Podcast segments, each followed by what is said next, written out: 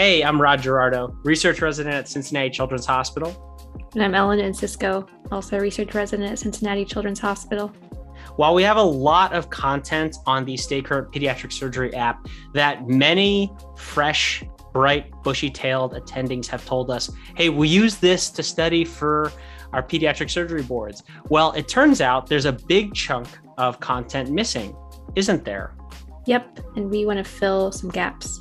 So we're starting a new series. We're going to try and do a whole comprehensive chapter of a pediatric surgical topic. Here's the thing is I don't know anything about it. Luckily Ellen does. So she's going to walk me through a case and today we're talking about what? CPAMs or congenital pulmonary airway malformations. So this is going to be like this is going to be like an hour long comprehensive podcast which sounds really daunting and you're probably not doing an hour long commute to the hospital but it's broken up into chapters so you can skip to the part that you want to listen to some segments have more basic content than others parts are more advanced so if you use the stay current app you can skip around to what you want to hear all right so let's get started with the story here's dr pam choi pediatric surgeon in San Diego. Yeah, it was really interesting. I got a 33 um, year old, otherwise healthy female, uh, G2P1, who presented to me after her uh, 24th week ultrasound, which showed a left lung mass. And so she came into clinic for us to uh, discuss what this meant and what ha- she had to do next. I would have that question as well, because, like we said, I know next to nothing about CPAMs. So, what did she do? Yeah, so so I think the first question is, you know, what what could this lung lesion be? And it just so happens when I was visiting Dr. Choi, she had a resident with her and she started pimping her resident. So, Brant, what's the differential diagnosis of a prenatally diagnosed lung mass? Well, Dr. Choi, the differential diagnosis for a lung mass noted on a prenatal ultrasound includes things like CPAM, BPS. Ellen, help me. This sounds like alphabet soup. What does this all mean? Okay, let's start over. CPAM, congenital pulmonary airway malformation, BPS, bronchopulmonary sequestration, a hybrid of uh, CPAM BPS, CLE, congenital lobar emphysema, BC, bronchogenic cyst, or even CDH, and congenital diaphragmatic hernia. That's that's what it could have been, or what you know she talked to the family about. The differential, yeah. The differential, and so the ultrasound, interestingly, showed it appeared like a heterogeneous massive cyst, and so I told her that most likely this was probably a CPAM. Wait, so Ellen, is there like something on the ultrasound that would clue you in to CPAMs versus anything else on that differential? Yeah, so on the fetal ultrasound, um, the CPAM is going to be kind of like what Dr. Choi described. You know, we'll see some hyperechoic heterogeneous tissue with multiple hypoechoic cysts, and those cysts can be different sizes. They could be either large or small, which, are, which we'll get into. And the other other differential diagnoses we talked about uh, would probably look a little bit different and we won't get into all those specifics but definitely we start to have a, some suspicion for for what the lesion is based on what we see on the fetal ultrasound and so she explained the kind of the general principles behind a cpam in this way so a CPAM is essentially just an abnormally developed lung, um, which doesn't really participate in gas exchange. Wait, repeat that? So basically, CPAMs are groups of benign cystic pulmonary lesions, and they can have either large cysts or small cysts, like I mentioned before. Um, and the the point is that the abnormally developed lung comes off of the normal bronchial airways, but doesn't have normal alveoli, and therefore can't really participate in normal gas exchange. Can you remind me about the embryology of the lung? So, for the purposes of this discussion, I would say that the main thing to remember is that the human lung develops over the course of five stages. As a reminder, those are the embryonic, pseudoglandular, canalicular, saccular, and alveolar stages. And, you know, it develops from proximal to distal, starting with the, the bronchial tree and, and moving out towards the alveoli. And with CPAMs, they basically have, or it's thought that there's an overgrowth of the bronchioles and you don't have good development of the alveoli. And it could occur anywhere in the uh, tracheobronchial tree. Uh, most of the time, it's commonly in the um, distal bron- bronchi or proximal bronchioles. And so that would be known as a type 1 in the Stocker classification. And as a reminder, the Stocker classification is how we classify CPAMs. And they go from type 0 to type 4 as we move from proximal to distal in the bronchial tree. So type, type 0 would be the most proximal and is tracheobronchial in its location. Type 1, which we just said is uh, more distal bronchi and proximal bronchiole. This is the most common, and we see in 60 to 70% of the cases. Type 2 is bronchiolar, and is second most common. Type 3 is distal bronchioles and alveoli. And then type 4 is the distal acini. Uh, type 4 and type 0 are both pretty rare. Wait, so how is a CPAM different from the other alphabet soup that we listed? Briefly, the bronchopulmonary sequestration, or BPS, is another anomaly that has mostly non functioning lung tissue, but the difference is that it is sequestered from the normal bronchial airway and it gets its, its blood supply from the systemic system, like from the aorta. Congenital lobar emphysema is essentially where lung becomes, or part of the lung becomes overinflated. And then the bronchogenic cyst is really just a single or a unilocular mass, typically more centrally located, whereas CPAMs are usually more peripherally located. And what's interesting with CPAMs, as far as, you know, I asked Dr. Choi about how these lesions progress and, you know, kind of what their typical course is. And she said that they typically grow in the first 20 to 25 weeks or around 20 to 25 weeks. You know you recognize them recognize them on ultrasound at around the time that that they did. And then they typically start to plateau in their growth around week 28 okay so you said that they should be able to see this on the prenatal ultrasound somewhere around like the mid 20 something weeks mm-hmm. but are there other things on the ultrasound that she's looking for Yes. First of all, the size of it is important. The other things I look for is related to size is that is there any signs of a mediastinal shift, polyhydramnios, or hydrops? So, Brant, what are hydrops? Hydrops are abnormal fluid buildup in two or more body areas of a fetus, like ascites, pleural or pericardial effusions. And what does hydrops have to do with a lung mass? Well, if there's a lung mass that gets really big, it can cause compression on the heart and even impair venous return, essentially leading to heart failure. This can lead to other problems like fluid accumulation. So the presence of hydrops is the strongest prognostic indicator of mortality in these patients.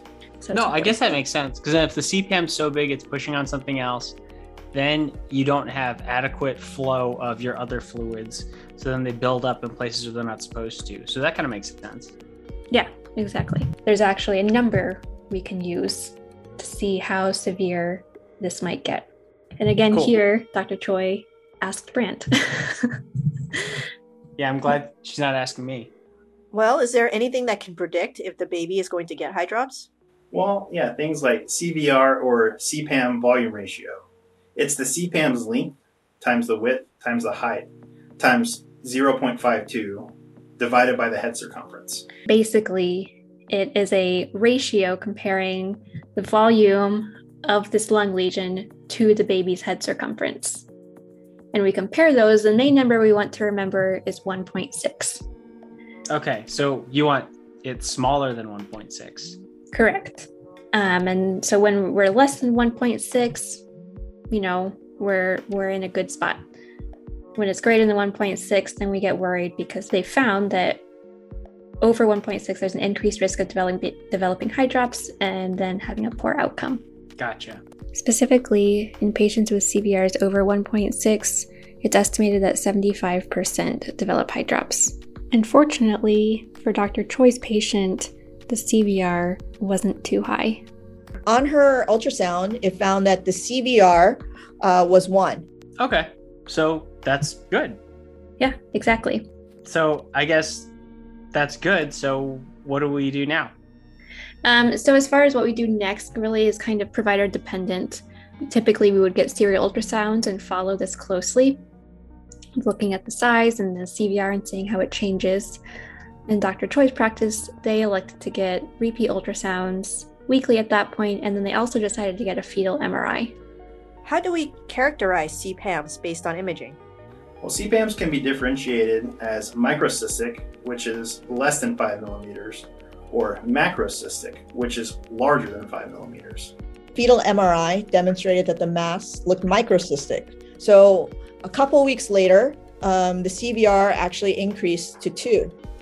Well, good thing that we kept checking on it. Yeah, definitely. And and you know, this is not an ideal situation. Fortunately, there's something we can do here. We can give prenatal steroids.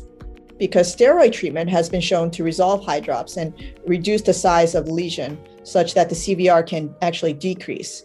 Okay, so we're gonna give steroids. How much steroids are we gonna give? We're giving two doses, 12 milligrams of betamethasone 24 hours apart.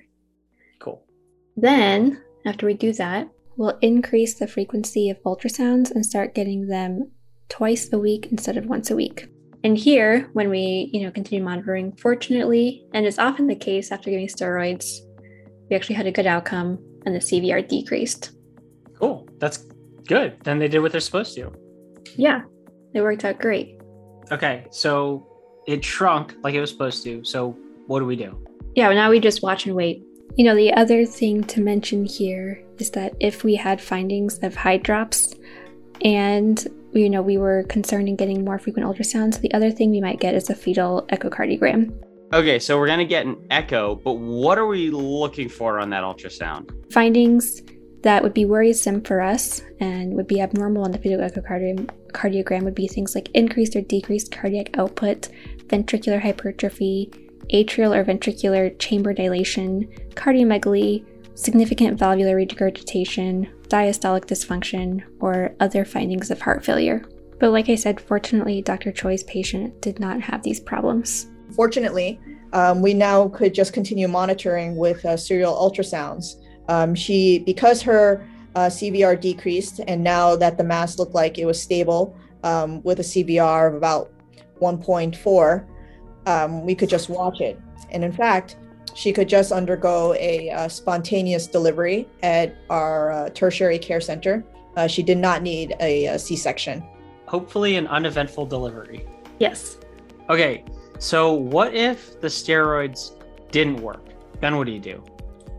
Yeah, so there's actually a lot of other things that we can do. First of all, you would want to refer the patient to a specialty fetal care center. I talked to another pediatric fetal surgeon.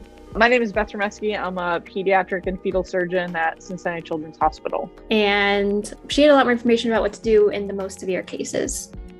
So, first of all, we talked about this before the difference between microcystic and macrocystic. If it's macrocystic, again, meaning that it's more than five millimeters, and they're, you know, have a high CVR, maybe they're showing signs of, signs of hydrops, we can actually do something called a thoracoamniotic shunt. Wait, wait.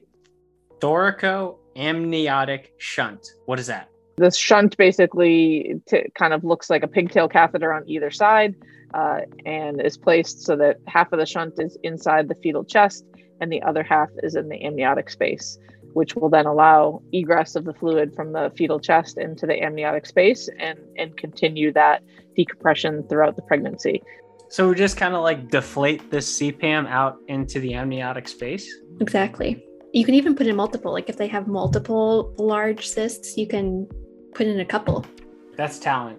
What's also cool is that they do this in clinic and they even have to think about, you know, where they place the shunt so that the fetus doesn't grab it and pull it out. So it's typically a procedure that's actually done by the maternal fetal medicine uh, fetal specialists. They do it either in the office or in like a procedure room uh, with just local uh, and ultrasound.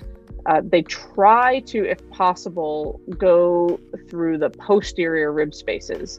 And the reason that they try for the posterior rib spaces is because anything that's anterior or on the side, the fetus may grab and dislodge. Okay, Ellen. So let's say we're not at 28 weeks yet, so we really can't deliver. Maybe we tried the thoracoamniotic shunt and it's still not working, or it wasn't a macrocystic lesion, so we didn't even try it in the first place. I mean, I'm, are, are we running out of options, or is there anything else we could do? So The other thing we can do, which I think is even crazier, is fetal surgery. There is something called a like fetal resection, so where you actually uh, basically partially deliver the baby fetus, uh, do a thoracotomy, remove that part of the lung, and then try to place the fetus back in the uterus and carry on with the pregnancy. And as you might, might imagine, this is a pretty high risk and complex surgery to do on a fetus. You know, you're doing a thoracotomy on a baby where you're having to find the tiny blood vessels and bronchi. And so, really, it's a last resort sort of option between 24 and 27 weeks when you're not really ready to deliver, but the baby is showing signs of distress, you're worried about intrauterine demise, and even after you do the surgery, Dr. Rymeski told us that the mom might go into labor right then or shortly thereafter. Another thing we might see is something called mirror syndrome. Um, did you say mirror syndrome? Like looking in a mirror? Yeah. And mirror syndrome really just means that the mom is now showing evidence of what the baby has going on. So the mom can develop pretty significant edema very, very quickly. Um, they can actually develop a pleural effusion. They can, you know, have all these things happen to them. So when we start to see moms developing those kind of symptoms, that means we have to do something um, before either mom gets really sick and loses the baby or both. And when we see evidence of mirror syndrome, the best course of action is to just deliver to try to avoid fetal mortality and maternal morbidity. The other thing we can do is, you know, if we are to the point where we could deliver, you know, we're at that 28 weeks. The other thing we can do is something called an exit to resection. So, exit to resection really means that you're doing an exit procedure. So, an exit procedure means that the baby is going to remain attached to mom through the umbilical cord. Uh, you're going to make an incision on the uterus and partially, again, partially deliver the baby, keeping as much of the baby inside as possible.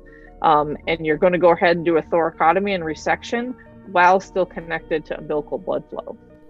So, this gives us the advantage of the fetus not having to transition to the outside world right away, which is especially helpful when they have evidence of a large CPAM that might still cause some respiratory distress when they are born.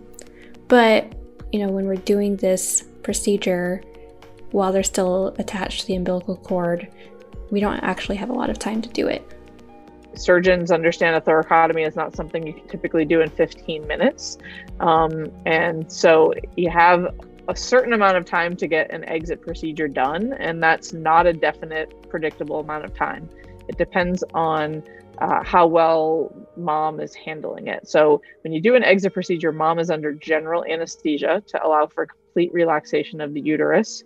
Uh, there are a number of medications being given to try to prevent contractions and to keep the uterus relaxed because as soon as you know the, that uterus starts to contract again what's going to naturally happen is the placenta is going to want to separate from the uterine wall. And as soon as that placenta starts to separate you then lose obviously your perfusion of the of the baby and you have to deliver so you can have sometimes maybe only a couple minutes, 15 minutes for an exit before you start to see issues with the placental separation, or sometimes you might be able to have an hour. You know, you're rarely going to have longer than an hour. So it's something that you need to move fairly quickly. Um, and you may be able to do the resection, uh, intubate, and deliver the infant uh, prior to uh, completely coming off the, the placental blood flow and sort of avoiding a period of hypoxia if you're really concerned. So that's what an exit resection is. It's pretty uncommon again that, that that kind of thing needs to be done, but there are certain situations in which you might consider that kind of a delivery. And a situation she's referring to might be one where the fetus has a large CPAM that may or may not have responded to steroids at some point in the pregnancy, but is still large and might be causing mass effect like tracheal deviation and some sort of change that would make it difficult for the baby to breathe once they are born. One thing that we see is something called air trapping, where as the infant breathes in, air enters the area of the CPAM, but it doesn't come out as easily. So you have progressive hyperinflation of that lobe that really does not functioning in terms of lung tissue. So you can cause it can cause pretty rapid progressive respiratory distress. Okay, so let's take a hypothetical baby. So you get the fetal ultrasound, you get the MRI to assess for the CPAM, and then you get the CVR, and then that's going to determine what? So then that determines the severity of the lesion. Okay. But then I guess it also depends on how old this fetus is. Yes. So if you're at a deliverable age, you know, more than 28 weeks, more than 32 weeks, you can deliver. And within that, if you know there's no mediastinal shift or issues that would or findings that would be an issue after birth, you can just deliver. If there's mediastinal shift that might cause issues after birth, then consider the exit to resection. Okay, so if they're high risk and their CVR is greater than 1.6, or they have hydrops, and you can deliver, then that's kind of the treatment for the CPAM. Right. Okay. What if you can't deliver? Yeah. So if you're too young uh, to try to deliver, then we give we can try the steroids like we talked about, and then depending on if it's microcystic or macrocystic, we can do something different. So if it's macrocystic, try a thoracoamniotic shunt. If that doesn't help, we're still not able to deliver, then consider fetal surgery. If it's microcystic, so you you know a thoracoamniotic shunt wouldn't help, then consider fetal surgery. Yeah, it's really confusing. So, if you really want to dive deep into this algorithm, we're going to give you the link to it below the media player.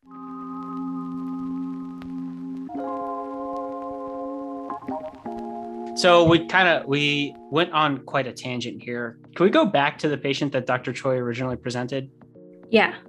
So her patient fortunately did not need any of these things, had a normal vaginal delivery, delivered a healthy baby boy. Congratulations. Is there anything we got to do to this baby, like right when it's born? When we know that they have one of these lesions, the first thing we do after uh, they're born is first, you know, assess them, make sure they're not any other sort of respiratory distress, and then we'll get a chest x ray. And the chest x ray actually didn't show anything. We couldn't see any lung mass on the chest x ray. So, so it's gone, right? Well, not necessarily. You can't really see these lesions great on chest x rays. You're killing me, Smalls. The other thing that can happen is that these lesions can actually regress or get smaller over time. Um, so as long as the baby does well, doesn't develop any sort of respiratory distress or anything while in their hospital, we can just send them on home and see them back again, depending on the provider, but in one or a few months. And at that point, we'll get a CT scan. Ah, okay. So we wait till the baby is one month old before we get the CT scan. Yep. Did they just get like any normal CT? No, there are a few things we want on the CT scan to really characterize the lesion well. It has to be with contrast because what we're looking for is to see if there's any um, the absence or presence of feeding vessels. And so we also get inspiratory and expiratory phases on the CT scan um, because now the baby is breathing air like we normally would, whereas before, when it was a fetus, it was you know in an aqueous environment. Um, we also look for its location on the bronchial tree and how it might be connected to the airway.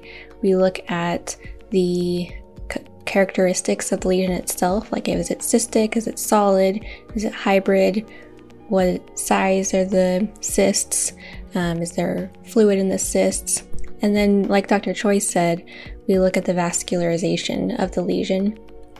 And then we look at the surrounding tissues around the lesion, you know, to see if maybe it's having mass effect like mediastinal shift or anything like that.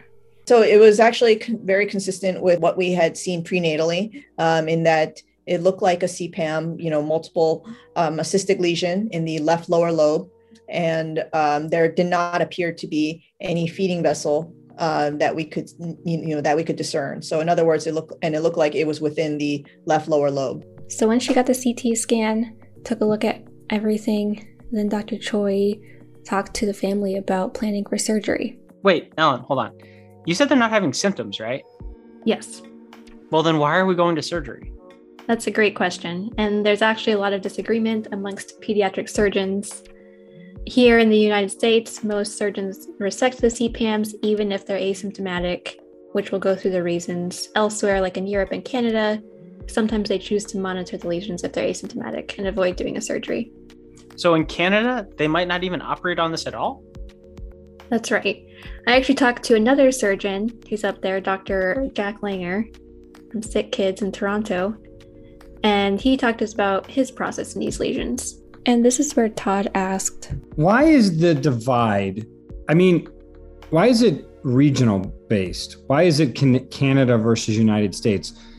I, I don't understand why that is. You know, my feeling is that any kid that comes with a lesion, I'm taking it out. I would never think of leaving a lesion in. Uh, for proponents of operating earlier, the main reasons for doing so are that one, um, there is a risk of malignancy both in the mass at the time of resection, and then there's a risk of malignant transformation down the road. The second reason is that there's a risk of infection that ultimately will make surgery more difficult if we do so after an infection. And then last, um, it's thought there will be better compensatory lung growth if we go ahead and operate sooner in life rather than waiting later. On the other side of the argument, there is the consideration that, you know, the thoracoscopic lobectomy is not a small operation and there are risks involved, you know, including bleeding, prolonged post op mechanical ventilation, infections, air leak, pneumothorax, nerve injury, and even mortality is possible. So here's Dr. Langer. I don't think you can underestimate the fact that you're t- that you know you're taking an an asymptomatic child and subjecting them to an operation that is associated with potential risk. And those risks are not the, the severe risks are not very common, but but they do occur. I think you have to you have to sit down with the family and say there isn't a clear right answer on this one. And these are the risks of doing the surgery. These are the benefits of doing the surgery. These are the risks of waiting and these are the benefits of waiting. Dr. Langer, this sounds like a difficult conversation with parents. I mean, how do they respond to this? In my experience, some of the families, it depends on their, you know, the, the way they calculate those risks uh, and the way they prioritize those risks. So uh, some families will say, under no circumstances do I want my child to have an operation unless it's absolutely necessary, and I'm willing to take the risks of waiting. And um, some families say, you know what, I don't want to worry every single day that my kid's going to get an infection for the rest of his life. So I'm willing to accept the risks of that operation. I understand them and go ahead. And to go back to that malignancy risk we talked about before, the particular malignancy associated with CPAM is something called pleuropulmonary blastoma, or PPB. And there's the risk that the lesion at the time of birth already has a malignancy growing in it. And then, like I said, there is the risk that it can transform into a malignancy over the course of a person's life. So, at the time of that CT scan we first get after the baby is born, Dr. Langer takes a look at it to see if there are features that might be concerning for malignancy at that time. And the things that suggest a higher risk of PPB are if it's in more than one lobe, if it's um, in more than one lung.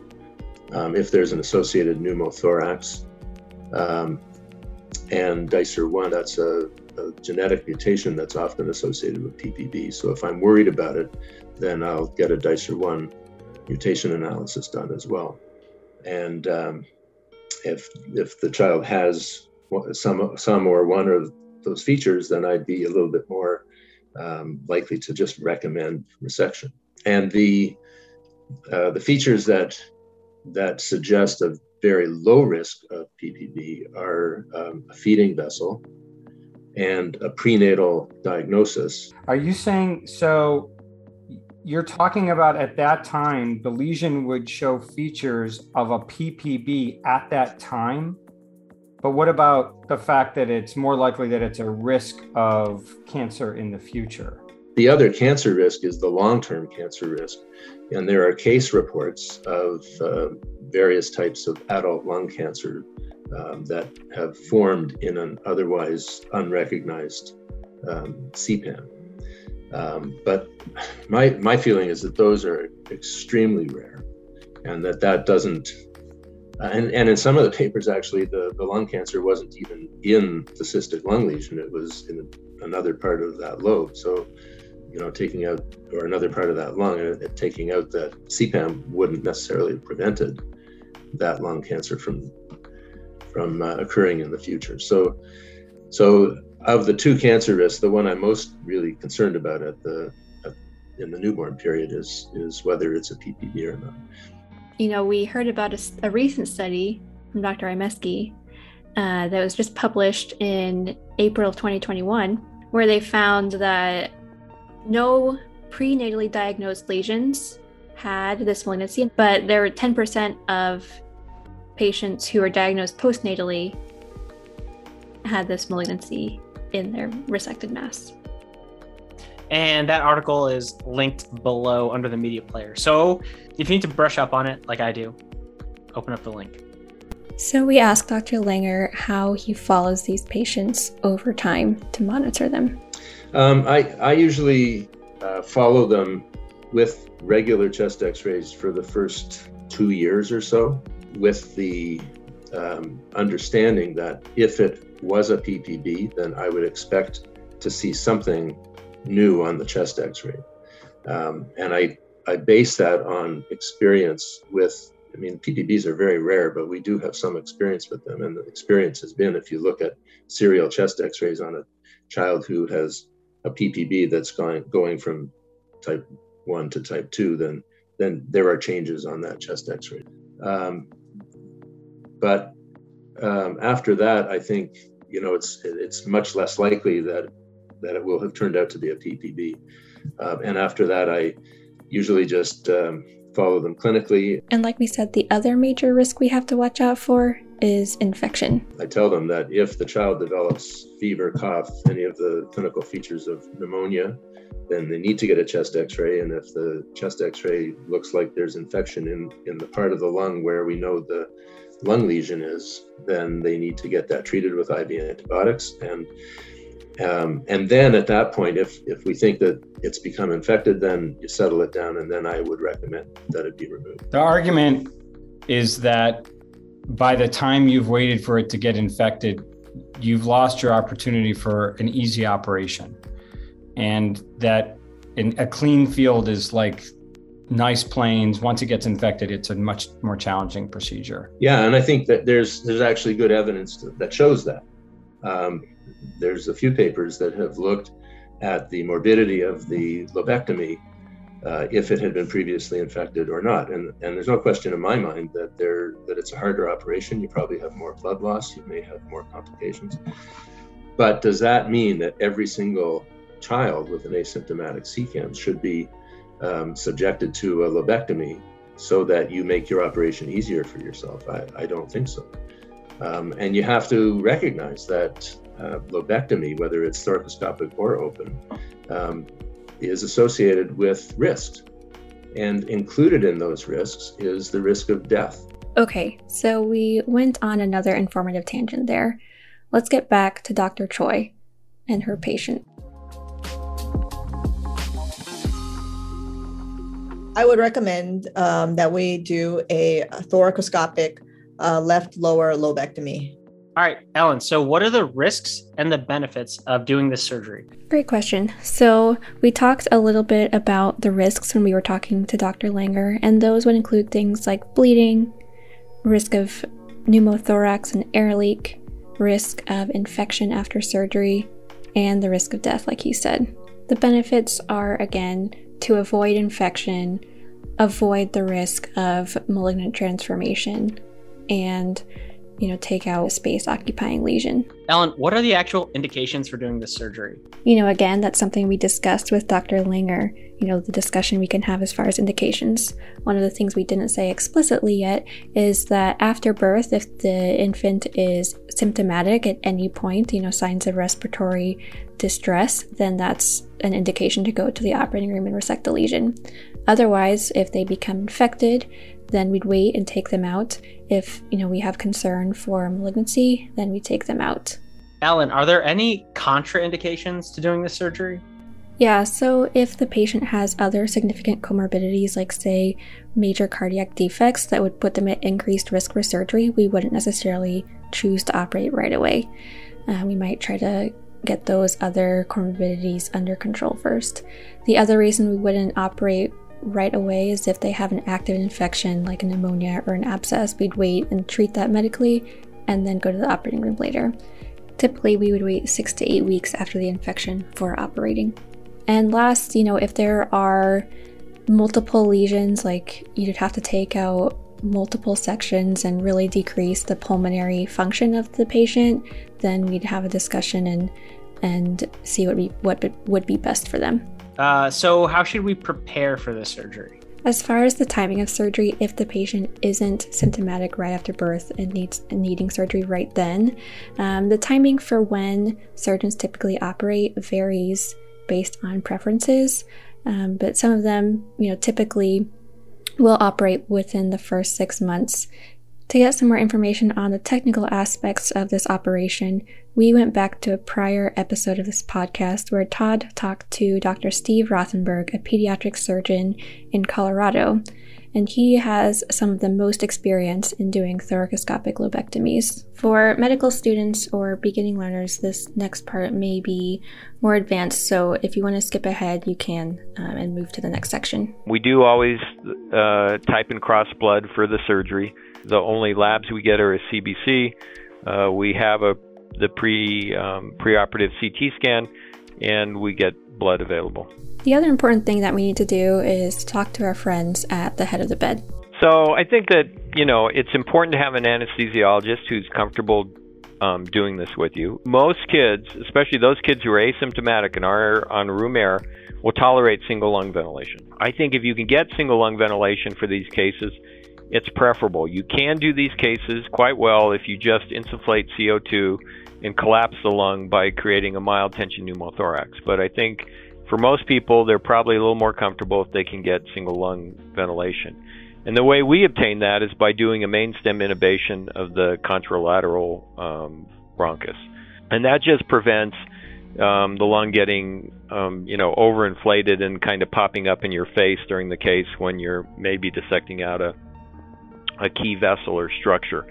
If you can't do it or the child doesn't tolerate it, then you know I would just pull the endotracheal tube back into the trachea and use CO2 um, insufflation to help collapse the lobe.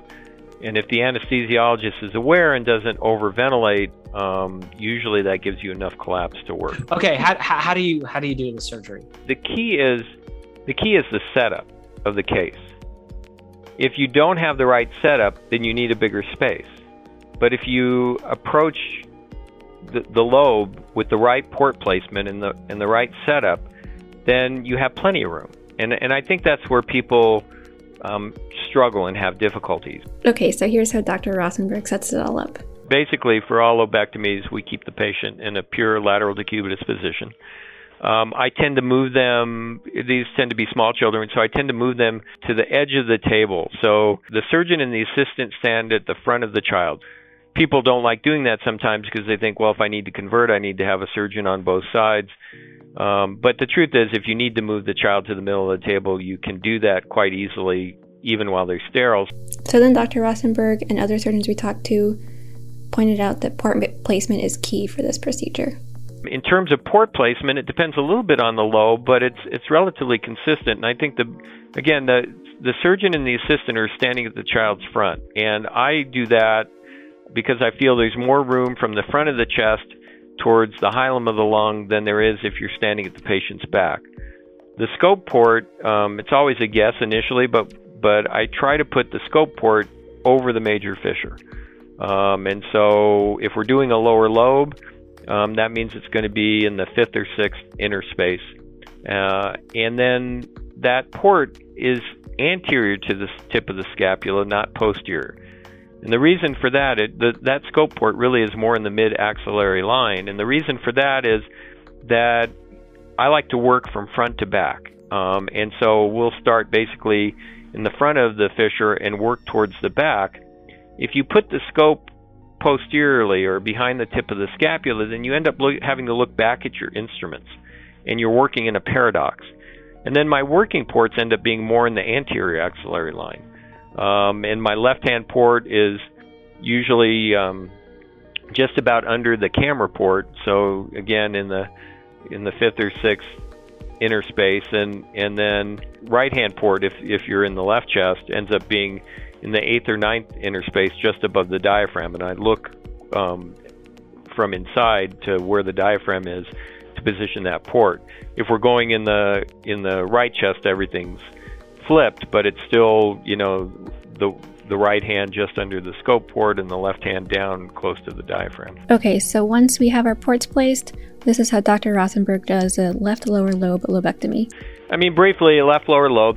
The first thing I always do is I take down the inferior pulmonary ligament because I want one, I want to make sure my energy source is using whatever I'm using and I'm comfortable with it, and that's a relatively avascular plane. And the other thing is to check for that systemic vessel. To even, you know, so if you saw it on CT scan, great, you know to go look for it and get it. And the first thing you want to do is get control of that vessel and then and then divide it. If you didn't see it, that doesn't necessarily mean it's not there. Occasionally it's missed, and so this way you go look for it. And you take down the inferior pulmonary ligament up to the um, inferior pulmonary vein. And I expose the vein so that if I do have a problem at any point, I'll already have exposure there so um, I can take it.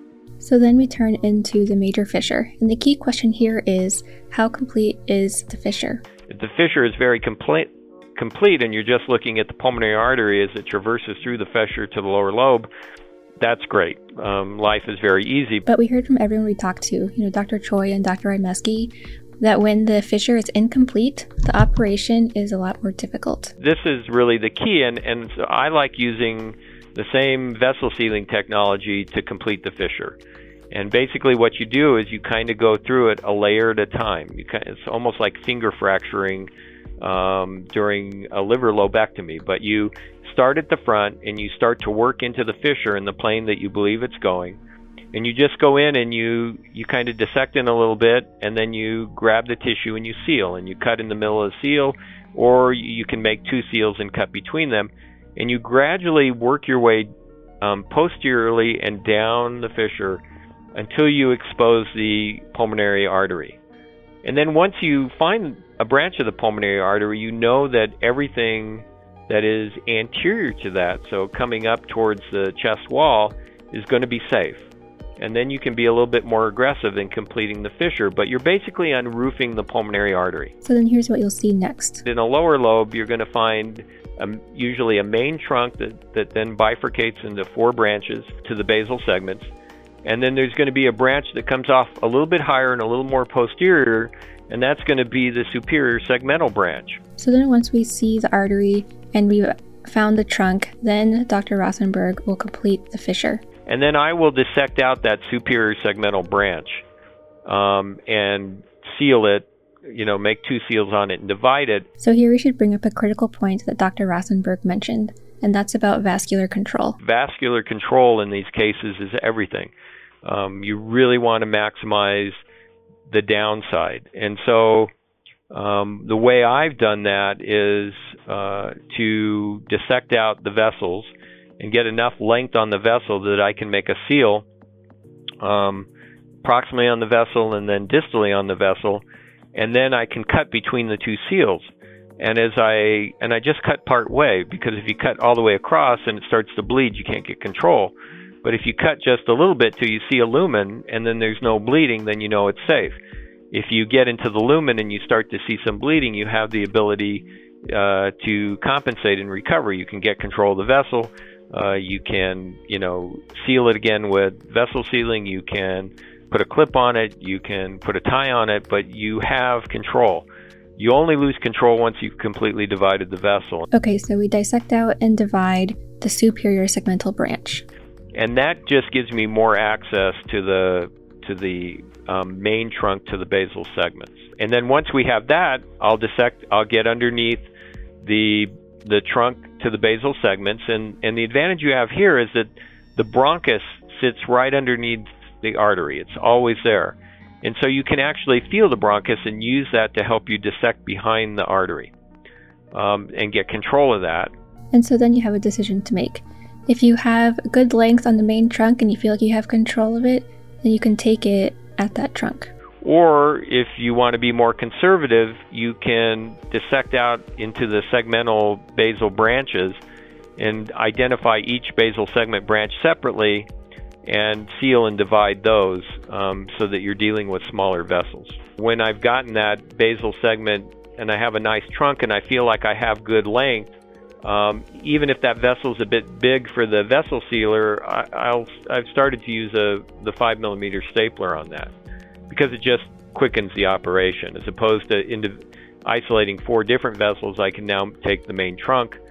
Um, but if you're going to do that, I always make sure that I have enough of the vessel proximally that I can have a clamp on it in case there's a problem with the stapler. So that it, once you fire the stapler, if there's any bleeding at all or anything from the suit, the staple line, you've got proximal control. But again, if you don't feel comfortable with that, or maybe you don't have enough length on the trunk, then what you can do is just divide out the basal segment branches and individually isolate them with the sealer, and then use Dr. Rothenberg's technique for safely dividing the vessels, which is to seal twice with some space in between and then cut in between. And, and that's probably the safest thing um, in terms of vascular control. The next step in the left lower lobe is now we've divided the artery and it used to be that then I would go take the vein because that's what we did open.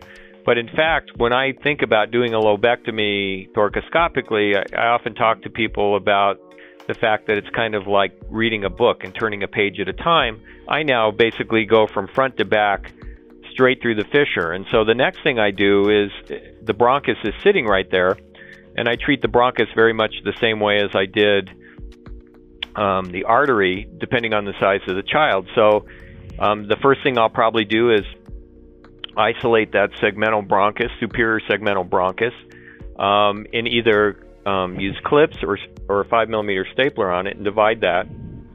And then that gives me good access to the main trunk uh, of the bronchus to the lower lobe, the basal segments and I'll isolate that. And the key here is that as you dissect behind that, you have to remember that the pulmonary vein is right behind that. You just have to very carefully, just as when you dissected behind the artery and you used, um, you could feel the bronchus. Now you have to stay hard on the backside of the bronchus and be aware that the pulmonary vein's there.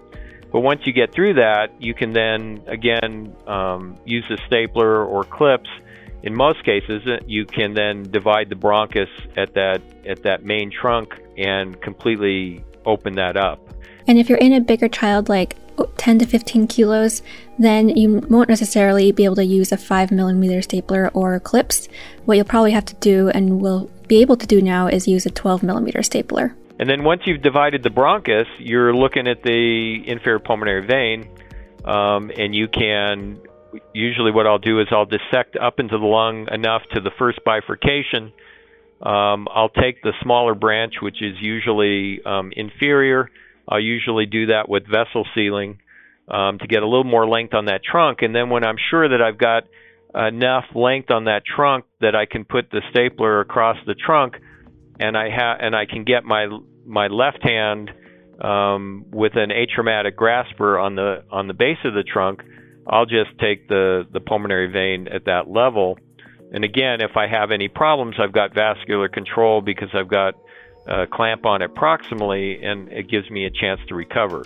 And again, if you don't want to just take the whole trunk there, what you can do is to dissect into the lung, isolate all of the smaller branches, and then divide those using Dr. Rothenberg's previously described technique of two seals and cut in between. But the key thing, whether you're doing an infant, uh, uh, you know, a one-year-old or a 15-year-old, is you cannot take, do not take the trunk near the pericardium because if if your device fails, whatever it is, whether you tie, whether you clip, whether you staple, it'll retract into the pericardium and the child will bleed to death before you can do anything. So you need to make sure that you've got enough length away from the pericardium that you can get proximal control if whatever device you're using fails. Okay, let's repeat that critical point.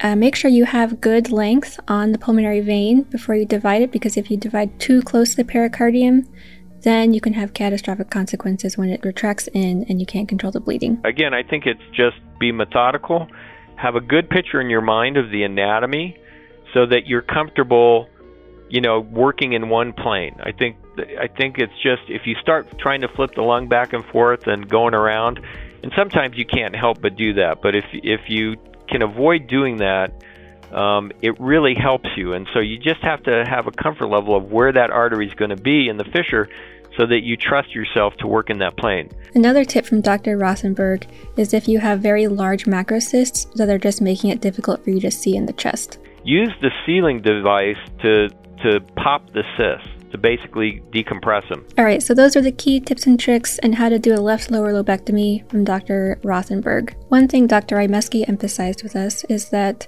if you need to, you shouldn't be afraid to convert to an open thoracotomy.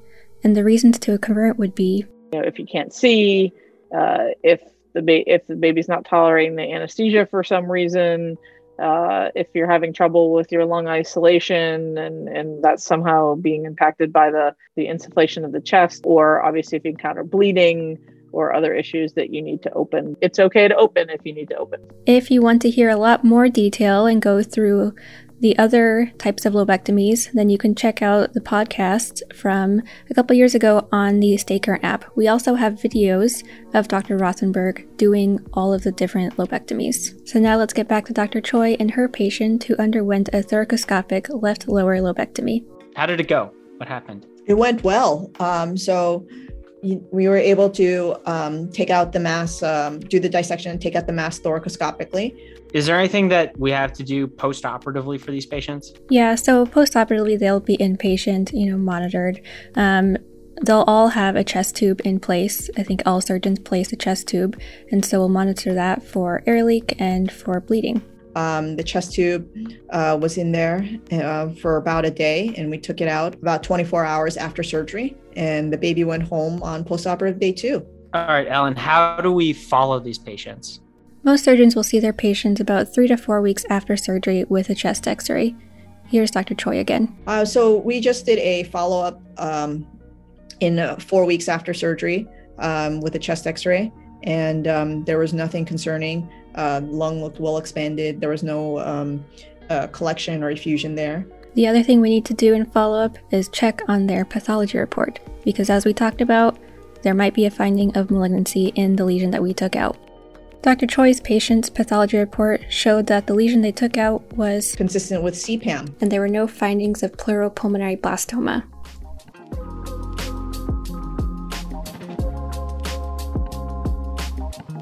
Okay, Ellen, awesome, awesome case. Can you go back and remind me all the important things I need to know? For sure. So, how common are CPAMs? Yeah, the incidence is estimated, at least in one paper, to be about one in every 8,000 to 35,000 births. Oh, and that's it's actually, way more common than I thought. Yeah, it's actually the most common of the lung lesions we talked about. 60% of prenatally diagnosed lung lesions are CPAMs. So these lesions are first identified prenatally on ultrasound. They are oftentimes asymptomatic an important measure for them is called the CVR. Yes, the CPAM volume ratio. Do you remember what the number is that's important? Uh, 1.6. Right. And then you said the size cutoff for micro or macrocystic is five millimeters. That's right. The classification is based on where the CPAM is and the histology. If we're developing prenatal hydrops, we can try a course of beta, maternal betamethasone. Remember, the dose for that is 12 milligrams, delivered twice, 24 hours apart. Another key point is that if it's a macrocystic lesion, again, developing hydrops, next we can try a thoracoamniotic shunt. If all of that fails, we can't deliver yet because we're too, you know, too early in the gestational age. We can try fetal surgery, which, as you'll recall, is pretty high risk. If we make it to term and we're ready to deliver, we can either do a normal vaginal delivery, or if we anticipate having issues post op, we can do what's called an exit to resection. And then you said that the geography of the patient may determine whether or not they even undergo um, surgery as a newborn, correct? Right. But some of those reasons that the Canadian and European colleagues may opt for non operative therapy is because of the complications that patients could see post operatively, like bleeding, air leak, yeah, abscess. And some of these can even be pretty bad, and there is a risk of death. And then when you're actually doing a thoracoscopic lobectomy, remember to think about where you're placing your ports, know your anatomy ahead of time, be methodical, Don't be afraid to open if you need to, and always make sure you have good vascular control. And then I guess, I guess you got to follow these kids, huh? Because Mhm. it could be there's there is a non-zero chance that the lesion could be malignant. Correct. So you got to also make make sure to check your path report. Cool. All right, Ellen, thank you so much. I feel like I know everything I need to know about CPAMs now. Good. That was my hope. But if you want to learn something else, where can they go? They can check out our Stay Current Pediatric Surgery app. You can find it on the Apple App Store or the Google Play Store. Also, let us know what you thought of this new podcast format. Yeah, that's a good point. I don't know where you're listening to this. If you're in Apple Podcast, Stitcher, Spotify, SoundCloud, or you're in the Stay Current Pediatric Surgery app, no matter where you are, you can leave a comment, leave a rating, and let us know what you think. And we'll give you more or less of these. Yeah, we want to make what what you want to hear. So, once again, I'm Rod from Cincinnati Children's. I'm Ellen, also from Cincinnati Children's. And remember, Knowledge should be free. nice.